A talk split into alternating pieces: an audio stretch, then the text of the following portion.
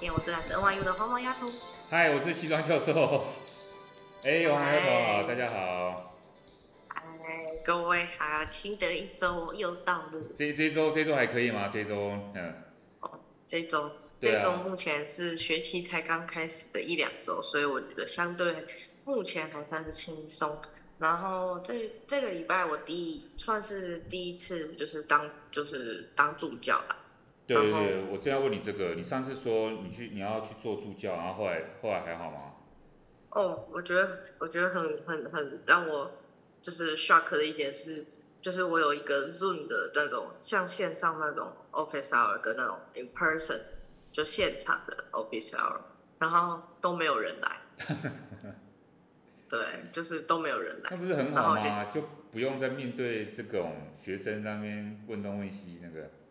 对，但我有点 shock，因为我觉得你知道西方人就很爱 office hour，然后啊，我就想说，哎，奇怪，为什么就是没有人来我的 office hour？后来我才知道说，可能是因为第一周的功课可能大家都觉得还算可以 handle，所以就是可能就比较少人需要帮忙，还是什么？呃，也是还没有真正遇到问题的，对。对，那然后我就变成就是就只等于说我那两个小时，我就是在那个他们的那个教室里面，然后做自己的事情。对对对，然后又可以赚钱，又可以赚钱，对，就是薪水小偷，所以就觉得其实也还蛮蛮蛮，也算是一个爽缺吗？可以这么说。轻松赚，不过就看看往后会不会真的真的，如果很多人问的话，也是哇，你也是要处理这些同学问题。对对对，可能从慢慢的随着功课的难度增加，可能之后就会可能有越来越多学生会来，然后可能到时候又又会比较忙一点。对，你们这你们这些周纽约都还好吗？你你天气这些，或者我好像很关心天气，应该也是应该是入秋了啦，应该就比较凉了啦。哦，有，我有明显感觉到这一周的那个气温变得蛮多的。就是我刚来的时候，就是美国跟台湾是一样热的，就是那种到三十几度这种。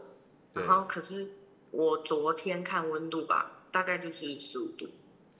十五度哇，很凉爽哎。很舒服的天气哇，我觉得这种天气是你可能在台湾可能就是只能享受到一两天这种，就是你很难很难在一个长期的那个时间下有都是同样这种温度，因为台湾通常都是只有夏天跟冬天嘛，就是我们好像比较少那种春夏秋冬很明显的转换，我觉得我个人觉得比较少，就是可能不像美国这边，美国这边就是蛮明显，它那个气温是逐渐的给你一种呃递减的感觉。对，可是在台湾就是突然有一天可能很热，昨天还很热，然后今天哇零就是可能那个寒流，然后零度这样。没错，我看那个上次我们提到那个伊丽莎白二世啊，那个女皇过世，然后现在因为她灵柩，呃，现在供所有牛伦敦人瞻仰这样，然后因为最近就是那个贝克汉嘛，贝克汉他有去他有去瞻仰他那个呃，而且他排队排十三个小时。然后我看到他的服装，他就是穿大衣，他穿了一件蓝色的长长连，就是呃及膝的大衣这样子。嗯嗯。哇，那所以那边已经很帅，对了，他那个衣服看起来也蛮不错的，但是但是可见是天气是蛮冷的。嗯，对，我觉得像像像英国那种天气，就是真的，我觉得更明显，可能就是对，就是那种更更，以及现在已经是我不知道哎，这样算入秋了吗？就是真的会用得到一些，说你知道秋冬单品，像我在台湾就是要么就是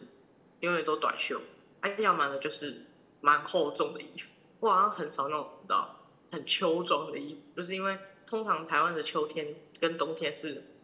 转变的很快，所以就不太会有这种感觉。对，那你们纽约最近都还好吗？你出去外面这些上课什么，最近有纽约有什么大小事吗？呃，就是我上礼拜的时候，突然就被有好像同学就说，哎，你知道现在纽约是紧急状态？我心想说，天哪，我人都在纽约，我不知道纽约是紧急状态，嗯，就是你知道，就那种就那种战乱打过来，都还不知道，哦，原来我们在打仗那种感觉。哦、然后就是，嗯，然后我就说为什么现在是又有又怎么了嘛？然后他就说，哦，因为那个上次紧急状态是因为大洪水嘛。然后我，然后这我说好，那这就是不是大洪水，就是那种雷雨还是？反正就是有很倾盆大雨，对对对对。然后然后就说那这次又是什么？然后他就说哎小儿麻痹呀、啊。哦。那我说啊小儿麻痹，他说对啊，你知道纽约现在开始广泛流行那个一个小儿麻痹的那个病毒，嗯、然后就是就是所以当局就在呼吁大家说，哦，赶快去接种小儿麻痹的疫苗，然后他就是说什么，以免就是。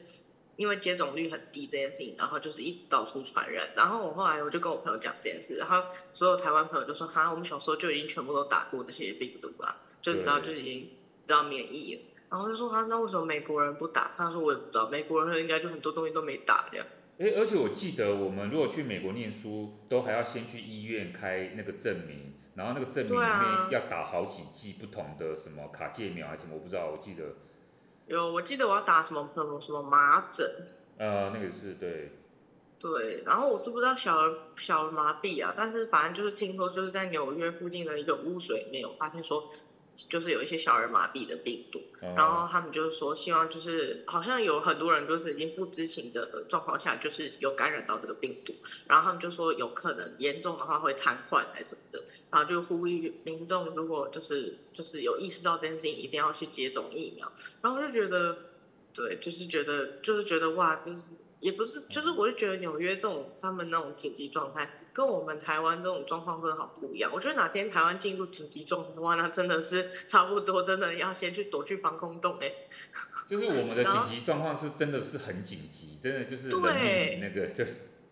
对，然后他们的紧急状况就是，你知道他们一个州就可以进入紧急状况，然后就是我不是说那件事情很没什么，但是我就觉得哇，就是跟台湾就很不一样。我们如果用到紧急状况这四个字，那真的很严重哎。然后他们的紧急状况可能就说啊，今天大大淹水啊，或者是哦，今天地铁又怎么样了，又怎么样。然后可能啊，今天那个那个又有谁感染什么病毒，大家赶快去接种，就觉得哇，就是觉得觉得美国好像，我也不是觉得他们很抓嘛，但我觉得他们就是很容易会把一些我觉得可以赶快解决的事情弄得很大很复杂。对，哎，你们是不是之前我听说有猴痘也进入到纽约啊？猴痘。对，但是你知道，就是因为像这种病毒嘛，他们都会把它，我也不知道是美国很爱，就是然后很很喜欢抓嘛的表表现出这件事情很严重还是怎样。但是我觉得至少我认识的朋友里面，没有人因为猴痘这件事情在在在在焦虑，嗯、就是说啊我会得猴痘，没有没有没有，就因为大家都觉得说那会借由比较亲密的接触去感染嘛，哦、然后就会觉得说。就是好像跟自己比较没有什么关系，我反而还觉得还有人在怕 COVID，但就是没有人在怕猴痘，我也不知道是为什么。哦，对，了解。我那现在听起来，因为听起来这些都很很恐怖啊！哦，没想到那个纽约最近有这个紧急状况的疫情，那反正你自己也小心一点啊。说说实在，对。对，但是我就觉得，因为台湾，你知道，我们从小到大都默默默默的，就是在我们不知情也没有意识的情况下，已经打了不知道多少的。然后就是免疫的那种，就是让让你整体保护力的各种疫苗，所以我就觉得就很像，就很像今天，就很像今天你去到一个地方，然后他跟你说：“天哪，我们这边流行天花，你要小心。”然后我就想说，你天花不是绝，就是在我们，就是可能对你而言，那是一个绝迹很久的东西，所以你就会觉得，嗯，哎，怎么怎么我突然大家那边 concern 这一点，然后对，就是觉得就可能，我觉得美国人的焦虑有时候。嗯，我不知道是不是亚洲文化跟他们有点不一样，就会觉得说，其实不用这么，我没，我不是说他没什么，但就是好像也不用这么，这么这么担心。我我我觉得，对，大家关注的东西不太一样。对对对对，就是其实可以，就是只是单纯呼吁民众赶快去接种，然后赶快把污水好好处理，然后。可能处理完相关事情，部署完相关的举措，我觉得就差不多了。但是他们就是已经把整个州都变成哇，我们现在是一个紧急状态，连我们自己生活在当地的人都不知道哇，原来我们在一个紧急状态里面。所以我就觉得，呃，其实就是蛮蛮特别。可是像我们就是这两天啊，就是我在跟你录音的时候，我们就是那个地震嘛。然后呢，嗯、你你那边有收到这个讯息吗？应该应该有。有因为因为我有订阅那个中央社的，就是新闻，所以基本上就是他都会给我，就是会推播一些，就是那种呃台湾本就是本地如果有发生任何比较重大的事情，他都会一直推播这样。然后我就是一直从手机的那个讯息中可以看到说那个什么玉里啊哪里哪里花莲什么震度多少多少这样，然后我就觉得说真的是蛮严重，因为嗯我不知道老师你有没有看到那个桃园。有一个算是运动，对，对，他就直接是真坍塌，哎，就是我是觉得说，当然这也是有有攸关到一些政治的问题，比如说比如说郑文灿可能就会被质疑说，啊你怎么没有好好的监督这个施工的问题？但但我是觉得说，就是有有意识到说这个震度对于大家来说是全台有感这样。对对对，真的很有感啊！我自己也是觉得，好像周遭人对这一次都觉得这次是真的不是那种轻微的，他只是摇到，就是我我没有住很高的楼层嘛，啊就是。就是哎，就就已经，我那时候是在二楼，是不是？嗯，就而且也是蛮摇晃、蛮严重的，对。嗯。哇，真的是大家要小心。可是遇到这种这种真的是也是紧急状况，也不知道怎么那个，就只能呃，如果真的太严重，要躲在那个坚固屋那个对桌子下面啊什么的。对啊，然后就会觉得说，其实其实真的是我也不知道哎，就是我觉得台湾像这种地震是真的。诶，因为你也不知道它何何时会发生，不知道如何防范嘛，所以就也只能就是当遇到的时候，要警惕的，就是可能做一些处理，或者是赶快逃出屋外什么之类的。所以我就觉得说，其实，嗯、对我来说，我觉得台湾那边的状况是我更我更我更担心的，因为我我我感觉到就是那边真的是蛮多灾情传出来，尤其是东部那边。嗯，对，东部比较严重。啊，所以说，啊，大家真的是，我们帮我们就帮他们祈祷。我觉得大家要小心，真的这个人身安全。你自己在国外也是啊，我觉得你在纽约，可能你父母也会时常担担心你的那个，对不对？对，也是会。但是但是通常上次我妈关心我是那个那个枪击案的时候，就布鲁克林那边发生枪击案的时候，嗯，对，基本上好像纽约这边我不知道哎，可能要真的发生什么很大的事情才会被。呃，台湾播报这样，所以我妈通常她关心我，她就像她也不知道紧急状态这件事情，她也不知道那个就是有什么小儿麻痹的这个问题，这样。没错，对对对。对啊，那老师你这一周很忙吗？我这一周开始上课，大家其实我觉得都还好，就是只是我上课好像讲了一两个小时就喉咙没声音，所以我就其实是呃没想到。开始要又要又要面对这种可能职业病的问题，喉咙就真的、oh. 真的很不舒服，然后一直要喝水，因为你会你会感觉快要感冒了，就喉咙要开始发炎。那当然现在我们这个时期，我们又不希望真的喉咙发炎感冒，然后到时候哇，可能工作要停顿啊，或者是真的又会感染，你以为你也分不清到底是真的只是喉咙痛，还是跟 COVID 有有关。然后我们现在 COVID 已经进入到新的嘛，新的变种。然后那个我们那个那个打针，那个我们那个进那个都还没有进来，都还没有，我还没有办法打那个新型的那叫什么那个针剂这样子，所以大家也是也是也是蛮焦虑的。嗯，我知道，就是因为那个疫苗目前现在也没有，对，特别 for 这个变种。觉得台湾好像比较慢，那所以说真的慢很多。我觉得有时候我也搞不清楚他们在做什么，就是我们的那个叫什么超前部署，好像也没有。超到很前，就是他倒倒退超，是不是？我不知道，还是可能超可能可能我觉得政党们都在忙着选 举更多吧。哦，哦，对对，所以说呢，好吧，现在他们可能算了，我们也不好讲政治的东西，但是反正就是这个样子。那这一周其实我觉得我因为忙了，但是我还是花一些时间帮大家准备那个我们的国际新闻，所以我等于是我跟黄毛丫头，我是最后一刻我们才。才敲定我们今天的内容嘛，对不对？哈，我们刚刚还在讲。嗯、那这一周，我觉得一开始跟大家讲这个比较关注的新闻呢，就是美国参议院外交委员会呢，他们通过一个法案。这个法案叫做《台湾政策法》，我不知道呃大家有没有听过这个法案？它叫台湾 Policy Act，对不起，台湾 Policy Act 这样哈，就台湾政策法案。那这个法案呢，它引起中国、台湾跟国际的高度的关注，所以说我觉得这一周一开始，我想说跟大家讨论一下这个新闻，到底什么叫做台湾政策法案？这个台湾政策法案，它其实跟过去美国想要做的一些事情啊有点像，啊，特别是美国国会啊，应该这样讲，应该这样区分比较好。美国国会他们过去想要推动一些内容有点像，就是要提高美国跟台湾、美国政府啊跟台湾之间的实质关系。那为什么要这样做的原因是说，美国人发现到说，美国跟台湾的关系呢，已经被呃美国行政部门他自己设定的我们叫做内规，好限制太多了，所以需要来更新一下。这个内规的限制的原因呢，是因为美国它早期的行政部门，我们通常就说说行政部门是说白宫啊、国务院啊这些单位哈、国防部，他们认为说美国政府有义务要遵守跟中华人民共和国的规定，也就是我们早期我们早先啊哈那个 podcast 里面所提到的中美建交三公报的内容，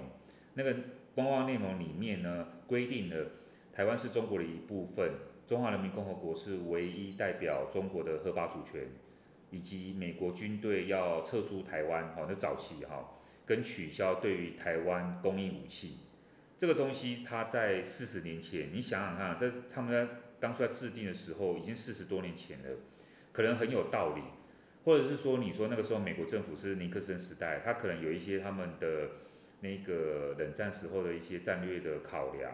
好，那。所以说他签订，他想要遵守哦，这个这个这个东西，他牺牲了跟台湾的这个关系。可是现在都已经四十年过去了，很多的美国人对于中国的认识呢，已经跟当初也不太一样。那当然更不用讲说，对于台湾的认识早就已经截然不同了。所以说你你如果像你如果是个美国人，你还要再继续遵守这样子的这个条约内容的话，对他们来讲也不是一个很合理的事情。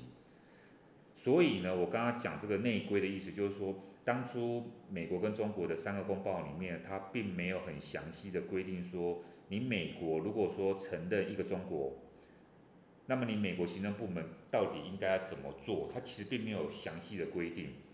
所以后来都是美国自己内部呢，它做出了很多自我设限的一些条件，包括呢，美国的一任何的行政部门在跟台湾政府啊或相关机构交往的时候，那个称谓的问题，他们就会很小心，他们会避免要运用到使用到国家这个名词，或者是说相关的那个文件里面呢，不要去出现到中华民国的国旗旗帜啊这些等等的网网页啊或等等之类的，甚至与台湾外交人员见面的时候呢，是不能够在美国的政府机关里面的，不能在那个大楼里面，几乎都要偷偷摸摸的啦，不然就是你要像。呃，如果说美国国务院的人，他可能要跟台湾驻美代表见面的时候，他们会选在饭店，好，而不能说让台湾的这些代表或是相关人员进入到美国国务院的门口之内。其实是可以偷偷摸摸，但是就是不能正正大光明的，或者是说呢，台湾代表处他在做庆典的时候是禁止悬挂台湾国旗等等之类，这些很细节的东西呢，都是规定在美国对台湾的外交手册。或者是外交指南啊，这这两个这个册子当中，好在呢，川普他要结束他卸任之前，他的国务卿蓬佩奥就在二零二一年一月的时候宣布取消美台交往限制。美国人呢，他们就从那个时候开始就决定，不要再为了安抚中国的情绪去牺牲掉跟台湾正常交往的权利。所以从那个时候开始，国务院他就公开发了声明说。我们要取消所有过去任何自我施加的限制，以后任何试图规范行政部门与台湾接触的那个限制呢，全部都废除了。哦，这个就是庞培尔当初他卸任之前做的事情啊。那当然，台湾政府就很高兴啊，就觉得很欢迎这样子的一个做法。嗯，我还记得那个时候他就是蛮挺台湾，而且在。他下台之后没有多久，然后中国就突然实施说：“哎呀，我们禁止台湾凤梨进口中国的做法。”记得这个我们有在 podcast 有提到然啊，可是没有想到就是蓬佩奥他在他自己的 Twitter 就发了一张照片吧，然后那张照片就是他就是在家里面下他的西洋棋，可是他手里拿的是台湾的凤梨干，然后也在表达说他其实是在对呃台湾的某种我觉得是支持的感觉，而且我还记得他有在二零二二年的时候有三月有来台湾嘛。然后他来演讲，可是他演讲的时间因为很短，所以就有些人就批评他说：“哎，是来捞钱，然后赚那个出席费什么的。”可是不管怎么样，我是觉得美国从过去从川普以来，确实有很多动作是在呃，我觉得是在挺台湾的啦。然后包含呃，老师你这次提到这个台湾政策法，那你觉得这个跟他之前有什么很大不同的点？我发觉到说，就是台湾他们，对不起，那个美国他们挺台湾的动作都是一步一步，他其实有一个比较长远的规划。那当然，他也不是说一下子就要把美国跟台湾之间的关系拉到什么样很近的程度嘛。包括这一次的台湾政策法啊，都是一个在奠基在先前很多不同法案之后所得到的一个一个算是一个又是另外一个新的里程碑。不过我想要先让听众朋友知道是说呢，美国政府其实它是有三个机构、三个组织合在一起的。我觉得我们要先了解这个东西，因为这一次的法案是国会制定的，我们不要把它认为就是说它就是跟美国政府完完全全就是那个立场都是一致的。刚刚讲到说美国政府它其实三个单位合在一起的，那就是美国的行政体系白宫啊为主，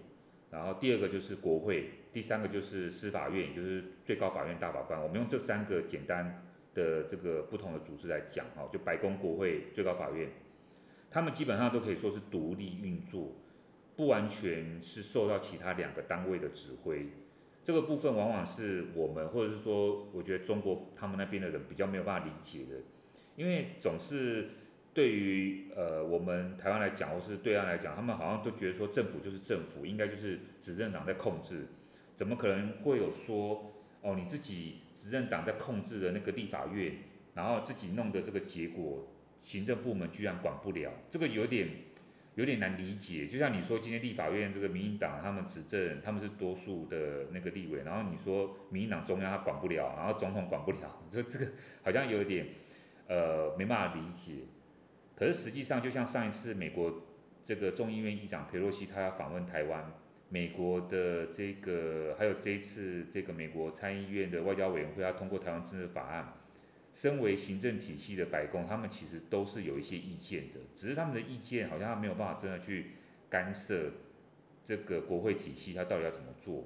所以说，就就算是要挺台湾。白宫跟国会的步调呢，或者说他们挺的方式都会有所不同，他们之间的意见呢不同，对他们来讲其实是非常非常再正常也不过的，因为他们本来就是会意见不同，好，他们不可能就是完完全全都永远都是一致的，而且呢，白宫管不住国会也是非常正常的事情，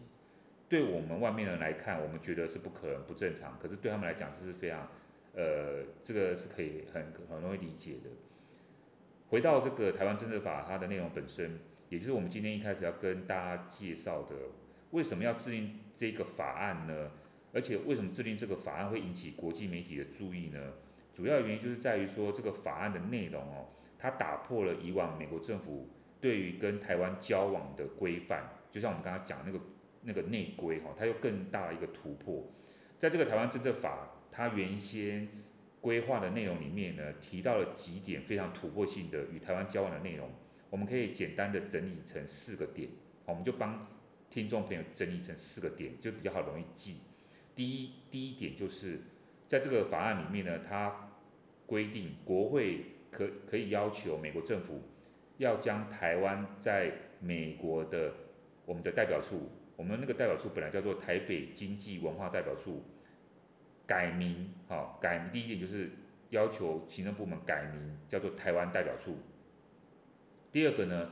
美国在台协会呢，AIT，它的处长任命程序，好，要比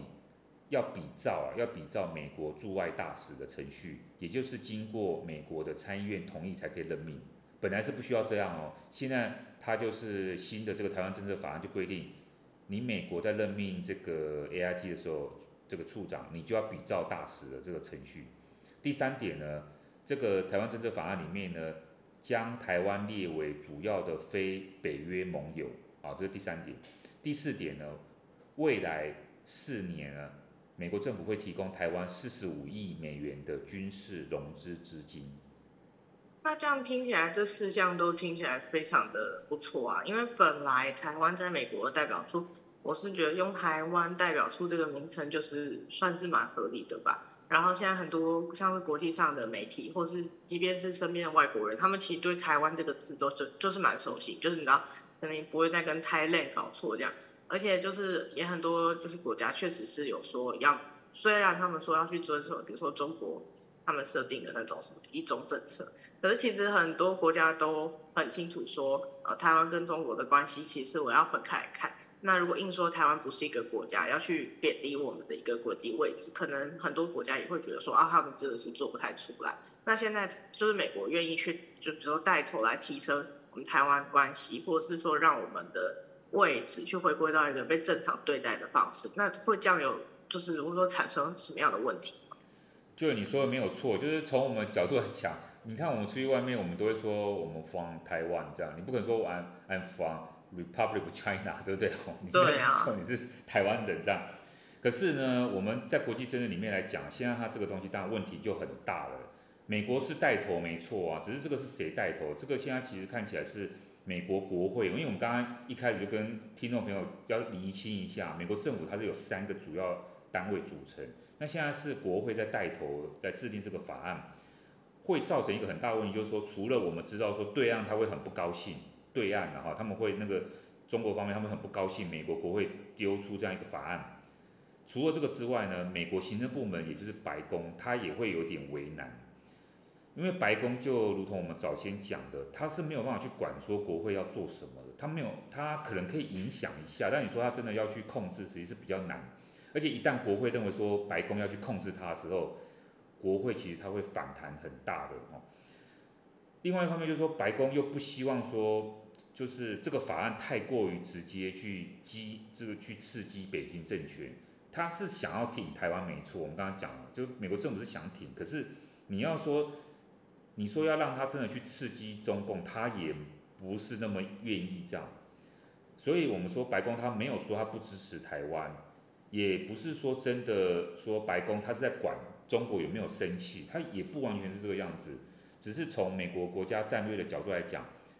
有一些白宫里面的这些呃他们的这些这些智囊啊，应该这样讲啊，他们会觉得说现在这个时间点好像不是一个好的时间点来去刺激中共。因为他们才刚刚因为裴洛西的事情，呃，跟中国大陆有一些冲突，然后呢，中国大陆也中共方面他们也实施军演嘛，对不对？如果美国又在这个时间点去刺激中国的话，对于台海情势的稳定，可能呢，或者说势，就是说势必预期会有一个很负面的效应。所以白宫的这个安全国家安全顾问呢，苏利文，哦，才在没多久之前呢，特地。在这个法案要审查之前，他就放出消息说，拜登政府其实对于台湾政策法案当中的部分条文是有些担忧的。其实那部分条文就是我刚刚帮听众列出来那四点，他们是有他们是有一些担忧的。白宫方面也表示会和国会议员进一步讨论是否要针对某一些文字来做修改。果不其然，啊，在这个美国时间九月十四号要审查国会要审查这个法案的时候，啊，台湾政策法。有一些法案呢，的确在文字上面呢，诶，后来就发现他们被修饰过了。例如呢，我们刚刚讲到说的这个台湾驻美代表处改名为台湾代表处这个部分，后来参议院外交委员会他通过的版本是将代表处更名列为国会建议的事项，而不是强制性的。也就是说，他们就没有要强制行政机关去允许说台湾改台湾代表处改名，而是建议建议。行政机关可以让台湾的这个台北代表处改名为台湾代表处，哈，就是它一个建议性的。本来呢，那个提案里面有要求啊，另外一点，美国在台协会 AIT 处长的任命程序要比照美国驻外大使经由参议院通过的这个部分呢，哎，结果就取消了，哦，这个这个条这个这一点是取消的。至于说要将台湾列为主要非北约盟友的那个部分，则是改为以。以主要非北约盟友的同等方式来对待台湾，就是说他讲话的那个那个修饰语气是稍微比较缓和了，没有那么绝对，应该这样讲，就因为听起来好像都差不多。以主要非北约盟友同等的方式来对待台湾，哈，听起来是差不多。最后一点就是说军售问题了，诶，这一点就比较不一样。本来呢是参议院的法案是写说，未来四年要向台湾提供四十五亿外国军事融资的资金。现在参议院呢，它经过跟白宫协调之后，它居然加码了哦，变成四十五亿是无偿的军事援助之外，另外再提供第五年二十亿的资金协助。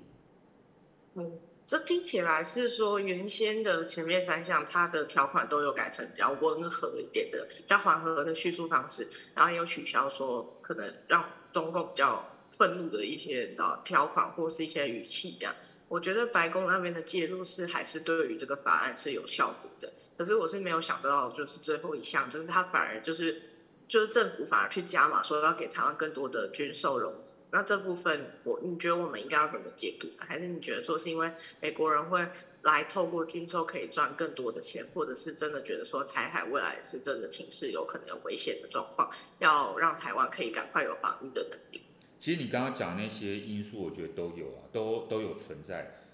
因为美国它军售呢，比如说我们就问，我们就来问扪心自问，它这个军售会不会赚很大？我觉得答案是绝对。对，他他还要借钱给你耶，哎，他现在等下他是在放，他是在做高利贷嘛？我不知道，他就是要借钱给你去买他的武器。其实我觉得事情没有那么简单啊，因为他借钱，他当然是写作无偿那个，可是你买完这武器之后，你还有很多维修的部分嘛，哈，这个其实都要我们要自己花钱的。现在世界上没有。所有在没有任何一个国家，它可以光明正大的卖台湾武器的，除了美国。所以呢，我们从这个军售案就可以知道，说美国它是一唯一的经销商。今天它愿意贷款给你呢，的确多多少少还是出于私心，我们可以这样讲。只是不同的单位，它不同的私心不一样。美国国会议员他的私心是十一月他们要国会改选的，所以说他们可以趁机推动这个法案。跟他们的选民交代说啊，他们要做什么样的法案的内容啊，而且这里面可以推，这可以增加多少的就业机会，你知道吗？包括这个呃军工产业的这个部分，他们是可以自己去这样宣传的，这个是国会的私心，他们要做业绩。对白宫他自己的私心是说，美国在亚洲地区的利益现在是受到中国的挑战跟威胁，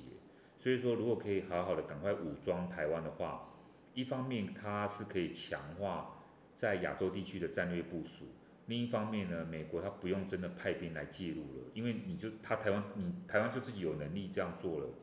我们听众要知道的是，这一次的台湾政策法当中，只提到要军事融资给台湾，但是他都没有提到说他们会派兵来协助台湾，所以这个是两回事。现在就是说，美国的做法是希望让台湾人，你们我们台湾人自己，你们哦可以自己。有能力来阻挡中国的攻击，甚至是让台湾可以武装自己强大到说中共他不敢攻击的地步。至于说美国人他是不是真的觉得说台湾周遭是危险的，将来会有战争的这个爆发，我觉得这个疑虑也是有的，好，是相当肯定的。当然，美国人和我们一样，他们都不希望说最后他们认为说台海之间好像是危险的，这个预测是最后真的发生了。所以对对美国人他现在来讲，他现在做的任何事情都在预防战争的发生，好，这是预防。另外还要跟听众提到一个观念是说，美国人现在常常会说，目前的军售重点是要提升台湾在面对中国的时候的不对称作战能力，好，他们现在有个词叫做不对称作战能力。什么叫做不对称作战？这个概念就是说，从物质的对比来讲。我们台湾跟中国的军事实力是天差地远，对不对？因为他们那个国土那么大，他们那个可能投入的那个军事预算是很大的，我们跟他是差别很大。好，这是实际上物质的这样计算来讲是不，我们叫做不对称的。但是如果台湾呢，这一方面，我们可以专注在一些科技上面的改进啊，或是人力上面的训练啊，甚至是武器装备的精进，理论上啊，我们是可以扭转。我们跟中国大陆的不对称的局面，例如我们可以使用无人机，无人机这个东西它是比较不会消耗掉我们的什么军力。你如果把它当做一个消耗品的话，我们制造大量无人机去攻击对岸哦，这也是一种方法哈。另外就是网络战，网络战这个东西没有是什么，中国实力一定比较强，台湾比较弱，因为我们有很多的这种网络人才嘛，我们可以做网络战这样子哦。以及呢，中短程飞弹，我因为我们不，我们目前并没有长程飞弹这种，我们我们因为受制造防御性的武器的规范，所以我们是买一些短中程。诶，可是我们如果这些飞弹的发射精准度是很精准的时候，诶，那也会造成一定的威慑的这样的的一个能力，对不对？所以这个就是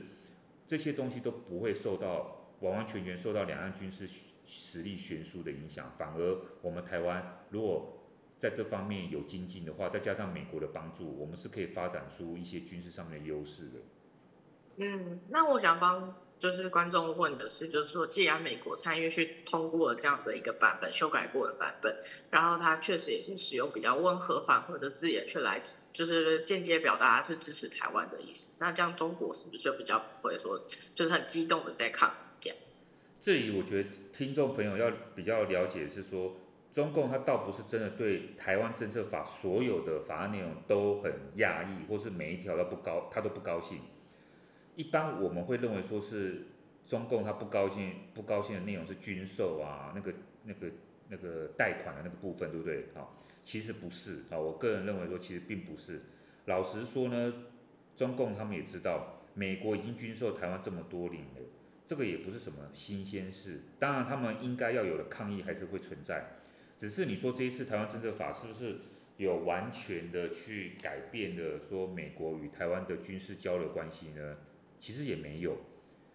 至少怎么讲，美国他也没有说要在台湾驻军，对不对？美国呢，他也没有说他跟台湾签署什么共同防御条约这些行这些具体行为。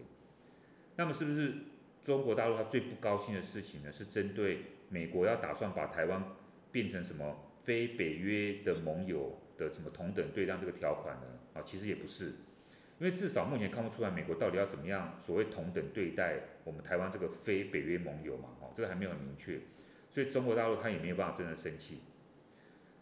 所以我个人认为说，台湾政策法它真正让中国最受不了一个地方就是。台北经济文化代表处很有可能啊要改名为台湾代表处，这个等于是在法律上直接承认台湾的主权，而且还把这个象征一个中国的中华民国给拿掉了，直接用台湾称呼。虽然说我们都觉得说啊这只是一个象征嘛，改招牌名字而已，但对中共来讲，象征的东西只要你涉及到了主权，他们就没有办法忍受，一定会想办法抗议到让你知道严重性。那我们是不是就可以说，其实他们目前是有点太小题大做？因为目前这个呃台湾政策法，它也才刚刚有参议的外交委员会去通过，而且它接下来还是要经历一场算非常的很冗长的那个立法的程序嘛。那你现在就中国现在就在抗议，是不是有点太早？而且说不定到时候法案出来，到时候最后也不是长这个样子。况且它其实国会他们自己也有一个自己的国内立法嘛，当然是人家自己的权利。那你今天呃。比如说中共在外面抗议说，啊，你不应该这样，你不该那样，那不是也是在干涉别人的内政吗？对啊，你说你说的就没有错，因为现在目前看起来，中共像是就是在干涉美国内政，所以美国国会呢，他不见得会去管说中共你到底在抗议什么。但是对于中共来讲呢，他就会觉得说是你美国先干涉了台湾作为中国一部分这样子一个中国内政问题，所以说是你美国先干涉内中国内政，那中国他才要抗议。那这就变成是一个鸡生蛋，蛋生鸡的问题。好，我们我们是不用考虑到这个问，不用在这边讨论。倒是我觉得说，我们可以先让听众知道一下一个常识。这个常识就是说，台湾政策法它最后如果要变成一个法律的话，是需要参议院、众议院，哦，美国的参议院跟众议院，他们各自要先推出一个版本。然后这个各自的版本通过他们各自的这个院里面的投票之后，双方还要协商出一个版本，一个共同版本。然后这个共同版本呢，最后再提交给总统拜登签署，才会形成一个这样一个法案过程。而且如果法案如果法案它送到了总统府那总这个总统那边去，白宫那边总统不签的话，总统是可以退回去的。退回去退回到国会之后，国会他又要。通过经过他们国会三分之二议员的这样子一个投票表决通过，才可以强迫总统接受。而且总统最后他还是可以不接受，不接受怎么办呢？不接受呢？如果呃超过总统不想签字，超过一个月之后，法案又会自动生效。所以你看，它只会有一个冗长的一个过程。所以你说今天今年啊，今年年底要通过这个法案，几乎是非常难的，因为它这个会有一个一个一个程序。好，这要必须要经过。另外一方面呢，白宫那边真的在法案过程当中，如果说对有些法案的内容哦，他觉得他无法接受的话，他们本来就可以在事前提出一些行政部门认为所谓适当的条文内容，然后加入到国会的意见当中，让原先的法案受到修正。甚至我们从过去的经验发现到很多法案，他们在国会的立法过程当中，两院因为没有共识，所以法案就一直躺在国会里面无疾而终。哦，这个也是很正常的。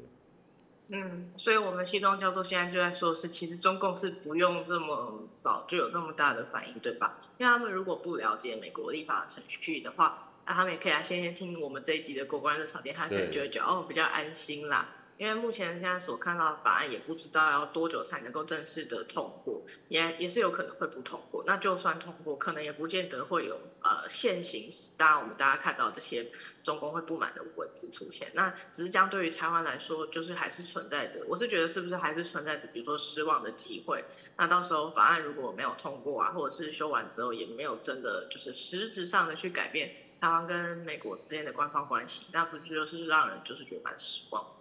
理论上来讲呢，就算法案没有真的最后整个通过，其实根据过去的经验呢，国会它其实还是可以把其中重要的法案，例如对台湾军售啊、融资的部分，单独抽出来呢，日后放在别的法案当中，跟其他法案绑在一起。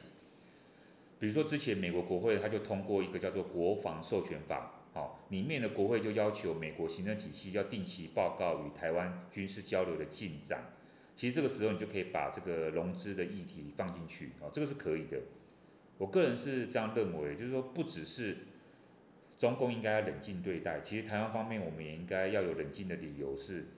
美国国会的它的任何一个有台法案的通过，固然我们会觉得说，诶，好像美国它终于。挺台湾了哈，它终于跨出一步了哈，还有对台湾有一些比较实质上的支持。但是就像我一开始跟大家解释的，美国的国会跟白宫呢，他们是两个各自不同的独立的机构。过去美国总统呢，他常常签署很多的法案，哦，他签完之后，他不见得会照单全收，他不，他不见得会照做。我们这样讲，以我们刚刚所提到的这个国防授权法为例。之前通过了，美国总统签署了哦，而且还是在拜登那个川普时期哦，里面明文就已经规定了，美国政府要每年邀请台湾参加有一个叫做环太平洋的军事演习。结果结果是怎么样？结果美国他从来都没有邀请台湾参加，因为他只要他知道说他只要真的邀请台湾参加，这哇这真的就是会会造成中国方面非常大的反弹。那你说他？国会的那个法案都签了，他理论上要挺台湾没错啊，但是你说行政机关有照做吗？诶，他会选择性的做或选择性的不做哦，就这个样子。这个意思是说什么呢？这个意思是说美国实际上会怎么样运作，往往跟中国官方还有台湾媒体的认知会有一段相当大的差距。如果说中共明明了解了，就是说今天国会他通过这个法案，实际上。这个美国行政体系不见得会照做啊！你中共明明了解，你还在那边大张旗鼓的抗议，那我个人觉得你就是在故意挑衅了嘛。另一方面就是说，台湾我们也要保持冷静啊，不要觉得说好像每一个国会的美国国会的法案有台法案通过，我们就好像有点过度期待。其实你越期待呢，反而到时候可能会有更大的失望。嗯，没有期待就不会受伤。那中国也有很多时候，他们的说真的，他们的态度跟反应，那我是觉得他确实也让台湾人不能接受。因为最近听说中国外交部他们也又有了一个新的女性发言人，那本来大家都很熟悉的就是华春莹，她本来讲话就已经让人觉得有点反感。那听说现在这位新上任的女性发言人，她叫呃，她被号称是什么女战啊？那她名字叫毛宁。她在她首次的那个记者会里面就有提到说，哦，台湾。就是美，就是长期去接受美国军售的这个事情，他就说哦，从重提说中国还是坚持他们所谓的一中原则啊，然后认为美国是严重的去违反这个原则，然后还有他们中美之间三个联合公报所定出来的这个共识，然后严重的去影响到中国的主权啊、安全利益，然后还向台独势力发出严重错误的讯息。我觉得有时候就是不得不让人怀疑，我是没觉得他们每次那个发言，发言人是不是很像那种人工机器人？他们每次讲的话，我觉得真的都是就是只把主词动词这样换一换，然后其实讲的话基本上没有任何，就感觉像从一个模板套出来的。可是不过我是觉得中国最近有一个很大的新闻是值得关注，就是习近平他出国了。那这一点的话，我们就请西装教授来帮我们解析一下。没错，他们其实训练的蛮专业的啦，哦，他们都很应该知道他们专业，所以说他们都一直在代工嘛，他们就他们是一个中国是最大的代工国，所以他们做出来每个东西都其实都很像。那那当然他们外交部发言人也都是这样。那你刚刚讲到这个最近这个习近平出国这个事情哦，这个真的是一个很大的新闻。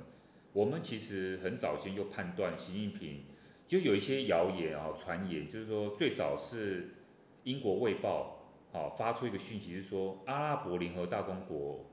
好像那边有释放出讯息说习近平要去访问，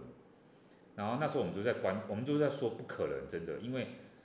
现在是疫情，然后呢，呃，那时候中共他们还没有公布那个二十大开会的时间，就算他公布了二十大开会的时间，哈，是十月，我们后来知道，就算他公布了，你怎么可能习近平会在二十大开会之前就出国了？其实我们本来就这样判断，诶。后来果然他没有去阿拉伯，啊，他没有去阿拉伯联合大公国，哈，然后中国官方的媒体也一直都没有宣布。这一次则是呢，习近平他正他真正的就出国了，他是九月十四号到十六号出国到中亚去访问，而且这个中亚访问呢，他是你知道吗？中国大陆官方是在习近平出国前两天才发布新闻证实，所以基本上我因为我们都一直在观察，因为你要以中国大陆官方的。这个消息为准，你不能说，呃，那个我们我们媒体随便报一下说习近平想要去哪里，我们就确定他会去哪里。这个其实我们是没办法这样确认的，我们都要从中国官方他最后一刻讲，就中国官方是在两天之前才发布这个消息，那我们就可以确认的。而且这个访问呢，这一次习近平出访特别受到关注的原因，是因为习近平他是在二零二零年疫情爆发之后的这个三年之内都没有出去过访问哦，这一次是等于是第一次出访。他把他的这个疫情爆发之后的处女秀嘛，这个出访处女秀献给了中亚的两个国家，一个国家叫做哈萨克，哦，他家叫做我们其实我们就翻译叫做哈萨哈萨斯坦的哦，那我们简称哈萨克。另外一个就是乌兹别克斯坦，乌兹别克，并且呢还会在这两个国家，哦，这个习近平他这一次出访还在这两个国家的媒体哦，他们还刊登了习近平的文章。习近平自己亲自写的这个文章里面提到说，中国跟中亚这两个国家，哈，一直以来都有深厚的友谊、情谊，以及未来呢，在经济还有战略伙伴上面呢，要怎么样去提升他们之间的关系。习近平在哈萨克的时候呢，好，我们现在讲哈萨克是哈萨克总统亲自接机，而且呢，哈萨克总统哦还在机场用流利的中文跟习近平问候哦，因为哈萨克总统呢，这个托卡耶夫早年就在曾经在北京大学学中文，他就想说趁机这个时候呢，就秀一段这个中文哦，跟这个习近平呢表示这种亲切。晚宴的时候，哈萨克呢还特别安排演员演唱中国的一首民歌，叫做《映山红》。映就是那个叫什么倒映的，就是那个反应的映，倒映的映，这样哈。映山红哈，这首歌主要是要诠释对于红军英雄的无限热爱跟不舍之情哈。我还有把那个歌拿出来听，我真的听不下去，我不知道听要听什么哈。这个很很老的一首，呃，算是中国大陆的民歌啦哈，民歌这样，反正很老的一首歌。然后里面就对未来的美好有一些一些向往。台湾人一定没有不会有印象啊，因为这这种歌在我们台湾不会有流行。台湾人有印象的是什么？就是习近平这一次抵达哈萨哈萨克，他下飞机的时候，他居然滑了一跤。这一幕呢，就一直不断在网络上疯传，然后不断重播。有网友呢就讽刺，很酸的说：“当了三年的宅男，路都不会走了。”或者是说，出门第一跤就踏空，感觉不是很吉祥。估计这一次的出访会凶多吉少啊，然后就诅咒他。甚至有网友说，全世界都觉得很遗憾，就是觉得说他怎么没有摔倒、摔跤哈、摔倒哈。不过我记得习近平夫妇呢，二零一三年第一次出访美国的时候呢，那时候飞机刚下洛杉矶，也是同样情类似的情况。习近平的太太彭丽媛呢，她那时候就挽着习近平要下阶梯的时候，也差一点脚踏空跌跤。那个时候彭丽媛还趁机瞄了习习近平一眼，要他小心一点走路这样。其实我猜任何人，你我啦，我们要去走这一趟，要下飞机，然后你要跟媒体打招呼，要注意你的仪容，要看。前方的镜头，真的真的难免都会出错。嗯，确实啊，因为网友讲话反正就很毒吧。那种因为像台湾，我都常看那些网民在各种反正 YouTuber 下面那种频道留言，我觉得他们很多留言，如果在中国，如果他们是对着习近平讲，不是被关，就是就是可能会被消失。那真正要小心的，就会变成是这些网，因为他们随便去诅咒他们的那个国家主席习近平嘛。那他们。呃，我觉得有时候有时候网友确实有点缺乏同理心啊，就是我们撇除对于这个领导人的好恶来说，所以其实人呢、就是还是会有出错的时候，但是他们通常都会然后落井下石，然后说实在的，好像也很希望说，很很希望说，就是中国领导人可以尽快出事，那这样是不是台湾就可以跟中国之间的一个问题就有一了百了的这个感觉？可实际上我们都知道说，中国国内他们就是越来越乱，也不见得对我们台湾是好事。没错，因为大家就只只觉得是说，好像觉得哇，这是一个速战速决的方法啊！你看，大家就想说我们要暗杀普丁，暗杀习近平，然后让他他们，但干脆他们自己被自己里面的人什么，突然他们出现一个意外，他们就过世什么哈。可是实际上，我觉得并不是这样，这个不是一个一了百了啊，就是说真的就解决问题的方式，这真的不是这样。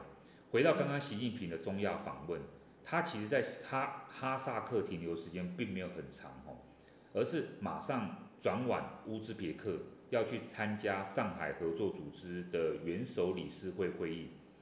上海合作组织呢，它最早是由一九六六年的上海五国会晤机制开始。那时候的五国就只有中国、俄罗斯、哈萨克、吉尔吉斯、塔吉克这个五个五个国家。他们那时候因为要要加强哈，那时候中国其实最早是希望加强它在新疆边界靠近中亚地区的那个跟这些国家安全合作跟还有裁军的这个行动开始，后来才慢慢扩大了编制。到了二零零一年，用上海当做一个名称，哈，组成组织一个叫做上海合作组织。目的是要执行地区的反恐任务，这是他们刚开始那个上海合作组织的这个合作的目标。而且这个组织还标榜一个叫做“上海精神”啊，其实我也不知道什么叫“上海精神”，反正他们就是弄一个叫“上海精神”，美其名就是说啦，组织之间的合作不是要用结盟的方式来产生，也不是要针对特定国家啊来组织这个这个这个上海合作组织，而且这个组织的会员资格也是开放的。大家都可以参加，不是有什么事先的条件限制要遵守。其实你看啊，他故意，我觉得就是此地无银三百两。什么叫做不是以结盟的形式？什么叫做开放的？哈，他就是要跟西方的组织，那些什么欧盟啊，跟美国组组成的那些呃北约啊，反正就要一点一别苗头啊，还而且还要说他们是不一样的，他们比较中国大陆就要说他们比较好这样。因为他们也不会说你一定要加入这个组织就要先有什么民主规范啊，你国内机制要什么自由开放市场啊什么，哎，他就不来这一套，他就是故意要 这样说哈。反正不管怎么样啊，反正这次习近平他到乌兹别克开这个上海合作会议，我发现有几个亮点，我们听众可以注意一下。第一个亮点就是习近平跟普丁见面的啊，我觉得这是一个蛮大的亮点。而且不光是这两个人有单独见面的机会，他还弄了一个三边的会议哦，把蒙古也拉进来了。主要原因就是俄罗斯它要透过蒙古建设这个天然气的管道输输通到中国去，而且希望能源上可以把中国、蒙古、俄罗斯这三个国家结合起来，变成一个三方的合作。好，所以他们在经济能源上面呢，俄罗斯希望可以突破现在西方国家的制裁，这第一个亮点。第二亮点，我们应该要注意到的是，就是说习近平正式的与俄罗斯还有其他不是那么被西方国家的。不是那么被西方所接受那些国家，他们共同组成的，我我个人认为叫做复仇者联盟式的这样子的一个联合会议。在这个会议结束之后呢，他们还发了一个联合声明。这个联合声明呢，表达什么？表达了对于你听听看哦，他表达了对于维护国际粮食安全、国际能源安全、应对气候变化、维护供应链安全等等的这些声明。我这我觉得这听起来，这不是感觉是美国人会讲的东西吗？哈真的，我就觉得很讽刺啊，因为这就是西方、美国、西方联盟他们会关切的东西，怎么现在出现，突然好像出现一个山寨版的联盟哦，反正就大大出现在你面前。这第二个亮亮点，最后一个亮点呢，就是有更多的人想要加入中国、俄罗斯所主导的上海合作组织哦，因为这一次呢，他们很成成功的吸纳了伊朗、蒙古、白俄罗斯、阿富汗这四个国家加入，叫做观察员，并且呢，将亚美尼亚。亚塞拜然、柬埔寨、尼泊尔、斯里兰卡、土耳其这六个国家作为对话伙伴，这是都是新的创举，这样哈。我我反正这些国家看起来也不是这么受我们很多国家的欢迎啊。不然不管怎么样，我们现在特别讲一讲，特别讲一下这六个对话国家。我觉得这六个对话国家分别都出了一些问题。亚美尼亚跟亚塞拜然，我觉得大家一定很不熟悉。我跟你讲，这两个国家叫做高加索的世仇哦，也就是说，他们从历史上来讲就非常的不对盘。在九月十二号的时候，几乎就接近开会的时候，哈，习近平要去那个开会的时候，这十十二号的时候，两个国家就因为领土争议就打起来了，真的有死伤。他们不是像我们这样面玩假的哦，就他们这个真的是冲突哦，就有两百一十五人因为双方交战死去，两百一十五人呢，这个不是一个小数目。争议的地方呢，我跟我跟各位简单的讲，这个争议的地方，它这个地区是在亚塞拜然里面，可是呢，里面大部分住的是亚美尼亚人，好，反正就是因为这样子。所以呢，就擦枪走火，引发了这个二两百一十五人死去。没有想到，真的没有想到，之前来台湾访问过的裴洛西人刚好在德国开会。他开完会结束之后，发现有这个冲突，他就跑去亚美尼亚，亚美尼亚去拜会，就像他拜会台湾一样。他去亚美尼亚拜会的时候，就宣称说，美国是支持亚美尼亚的。听众朋友，你不觉得这就是火上浇油吗？啊，所以怎么样？你是支持亚美尼亚，但是你不支持那个这个亚塞拜然啊？所以那 哇，这他们就是已经是世仇了，你还这样子那个，我觉得这是是有一点有一点麻烦的。好在十六号的时候呢，这个亚美尼亚跟亚塞拜然他们因为国际的协调，他们就停战了，这样哦。反正就是一个问题，他们在习近平还有普丁他们在开会的时候就在那边打打打去这样哈。哎，结果没想到他们这两个国家都加入了哦，这个上合组织。另外一个就尼泊尔哦，尼尼泊尔最近就是豪雨，啊，跟我们上次讲的那个这个这个巴基斯坦一样哦，那豪雨，然后呢，结果这个土崩，然后呢落石，有不少人下落不明，等待救援。好，所以尼泊尔最近也不是状况非常好。斯里兰卡我们之前介绍过了，国家破产，总统呢先逃去新加坡庇护。没有想到我们的节目讲完之后呢，没多久他又跑回去斯里兰卡，他好像想要重新在那个政坛上面有一席之地，我觉得这个也是蛮奇怪的。土耳其啊，作为一个土耳其啊，土耳其作为一个上合组织的这个对话伙伴，它是更妙的地方是在于，它像是北约的成员呢，它就是在美国领导的北约里面，而且最近在俄乌战争里面，它也扮演协调的一个角色嘛。我们之前提到说那个黑海地区那个粮食要。呃，通过出口是因为那个土耳其的协调嘛？没有想到这一次土耳其总统这个埃尔多安，他呢特别去跑去上海合作组织，而且在出席的时候，他还说他未来目标就是要加入这个上海合作组织。哎，我跟你讲哦，这个土耳其这个总统真的是很奇怪，他在九月初的时候呢，他就已经放话。九月初的时候呢，他就说他必要的时候呢，他会发动军事突袭去突袭希腊，因为那时候呢，他就是觉得说他被希腊惹火了，希腊战机，他就说他们的土耳其战机一直被希腊的战机锁定，所以土耳其人忍无可忍了，你们不要再继续这样了，我们会突袭你们。啊，反正就是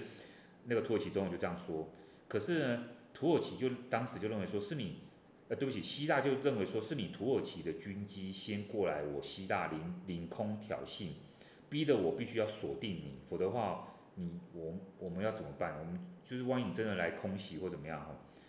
那当然他们有一些领土纠纷啊，主要就是说也是类似的这个问题。实际上呢，还有另外一个就是说，土耳其不满的是说，美国人一直卖武器给希腊，感觉就是想要武装希腊，然后对土，因为那个那个希腊的希腊是很多海岛，所以说土耳其它军机飞越领空的部分是接近土耳其的那个小岛啊，反正。美国又一直卖武器到那个小岛上面，然后他们就觉得说啊，你就要军事部署啊。另外又加上土耳其，他本来要跟美国买 F 三十五的战机，美国人不卖，反正最后他就怀旧怀恨在心，直接找希腊出气这样。现在看起来呢，土耳其人不知道是不是要故意加入中国和俄罗斯那一边的组织，用来气气美国人，等于最后好像土耳其两边都可以在那边，你知道扮演一些角色。嗯，我觉得就是土耳其，在我听起来就是，我觉得还是算是一个蛮冲动的一个国家，就是他他们呃。我也不知道哎，就是他，我觉得他们的一些军事应对方式，我觉得都很冲动，而且听起来就是他对待希腊的方式就很像是，我觉得很熟悉，就很像是中共对待台湾的感觉，就是人家一直用军机去骚扰别人的那种航空识别区啊，然后弄到希腊说需要锁定你去反击你的时候，才在那边说啊，你如果真的要攻击我的话，我就要军事突袭你们。可是明明就是是你们就是先开始先挑衅的。然后明明不满的是老美，可是却只敢对就是希腊去出气，我就觉得说就是有点欺善怕恶的感觉。没错，我觉得就是，当然我觉得土耳其也算是左右逢源，我们可以这样讲，哇，他真的是，嗯、他可以跟俄罗斯沟通，然后他还留在北约里面，而且他其实是想要加入欧盟的。那我我有时候不知道他们，对啊，他这个想要他想要在各个国家都各个里组织里面都得到利益，哎，而且这些组织都还让他加入，这个也是蛮厉害的。对，我觉得土耳其算是一个你很难去定位他到底是站在哪个阵营，因为像很多人也会觉得说，有些国家他们现在已经逐渐的去倾向说不去选择说我一定是哪一个阵营，而是说我就是在这些大国之间去有点像类似像是游移，然后去选择说什么样的情势对我至少。我到时候如果遇到什么状况的时候，不会呃到没有没有没有呃什么自己立身的地方，这样就可以让自己有一个保险起见，不要只是单压在一个，然后就把蛋都放在同一个篮子里面。所以我觉得像土耳其这样的一个角色是，就是算是我只能说就是蛮聪明的啦，对，就是对蛮聪明的，真的就跟就跟上次我们之前有提到的印度一样嘛，就印度也。呃，曾经也有一度是他，他并不是说真的这么呃只挺中国或是美国，他他可能就是也不选边站。那我觉得很多国家现在也都倾向不选边站，像日本这么立场比较鲜明的，像是美国的小老弟这种感觉的国家，我是觉得也是越来越少，是没错。今天的新闻就是呃，包含了这次的比较受关注的这个法案，就是台湾政策法这个以外，那也跟大家介绍了这次。呃，上海合作会议这几个谈话国家，他们之间有一些冲突。那听起来像是这个组织内部，他们自己也有他们自己的一些纷争。那我是觉得，算是这几周这这样，就是啊风风雨雨这样过去，就是觉得说，国际情势还是有在非常剧烈的变动。即便是呃，就是前阵子才刚历经了一些，像是一些重要人物去世啊，或者什么之类的，就是我觉得就是国际情势是很难去就是预测的。那就是也希望观众朋友们喜欢和支持我们整理的这次两个比较重大的新闻。那如果观众朋友对于有我们有任何的想要问我们的问题，那也欢迎去本专跟 IG 就是留言跟我们互动喽。那第七十二集的国关日常，今天在这边跟大家说拜拜喽，拜拜。